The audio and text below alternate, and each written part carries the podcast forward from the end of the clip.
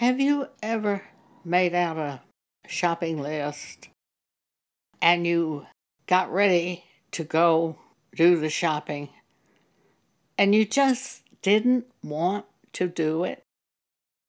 The day before, you thought it would be very good to do it, but the day that you were going to shop, you just didn't want to do it?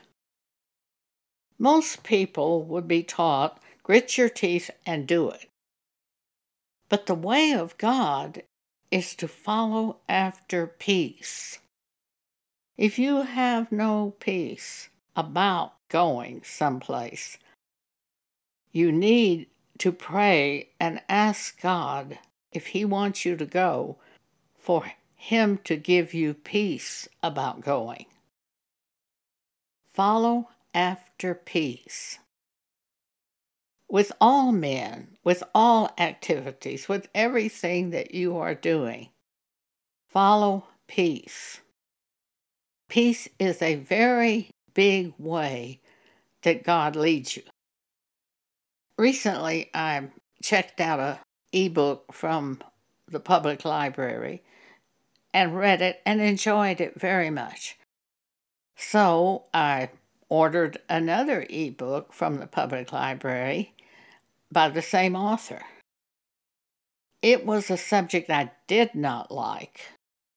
After about three days, I realized I was troubled about something. I didn't even know what I was troubled about.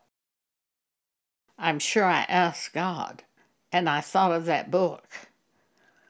It was a dread, even, for me to read it. I did not like the subject. So, after that, and after I saw the truth, I just canceled it with the library and sent it back to them unread. You don't have to finish a book that you start reading a secular book. If it troubles you, stop reading it. If it troubles you, a, television program, stop watching it. Just turn it off. Follow after peace.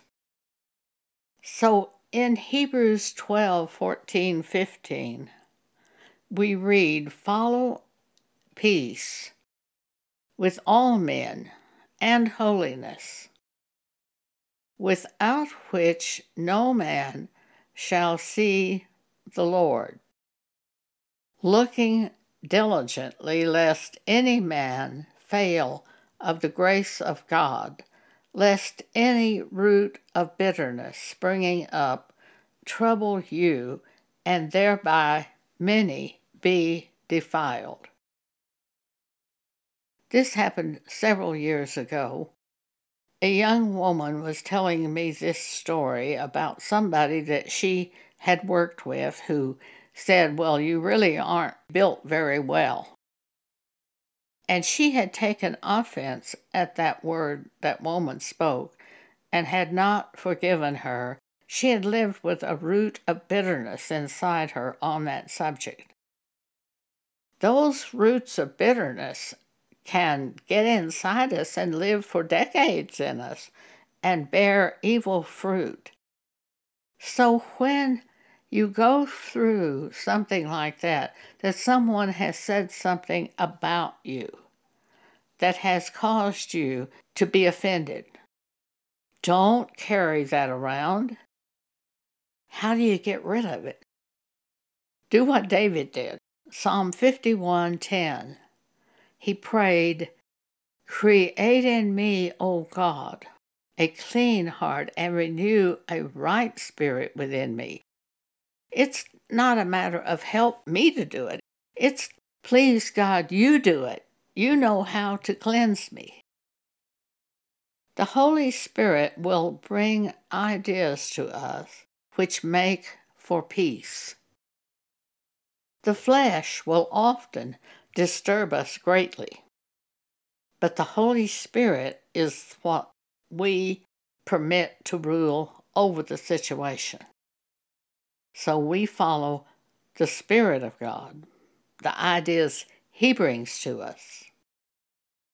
The Apostle Peter tells us to live in peace, without spot and blameless, as we wait for the coming of Jesus.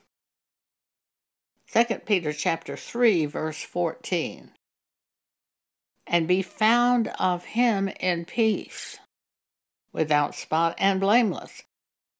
Now, what this means is if Jesus came this second, will he find you in a state of peace? We don't know when Jesus is coming. We don't know the day or the hour Jesus is coming. So this means we would have to continually live in peace. And how do you continually live in peace? You live in peace by connecting with God through prayer over every concern and trouble. We do it immediately. As soon as we are troubled, we start praying. Don't wait. Don't try to endure it. Turn to God and ask Him for help. Be diligent over each thought that troubles you. Turning to God with that thought, talking it over with God as you would talk to your best friend. Now, this does not mean we approve evil at any time. We don't approve evil but we don't live disturbed and let the evil consume us. Talk it over with God. It is so important to do this, to make a habit of doing this continually if you have any concern about anything. Sit down and pour it out before God. Talk to Him about it. Ask Him for help.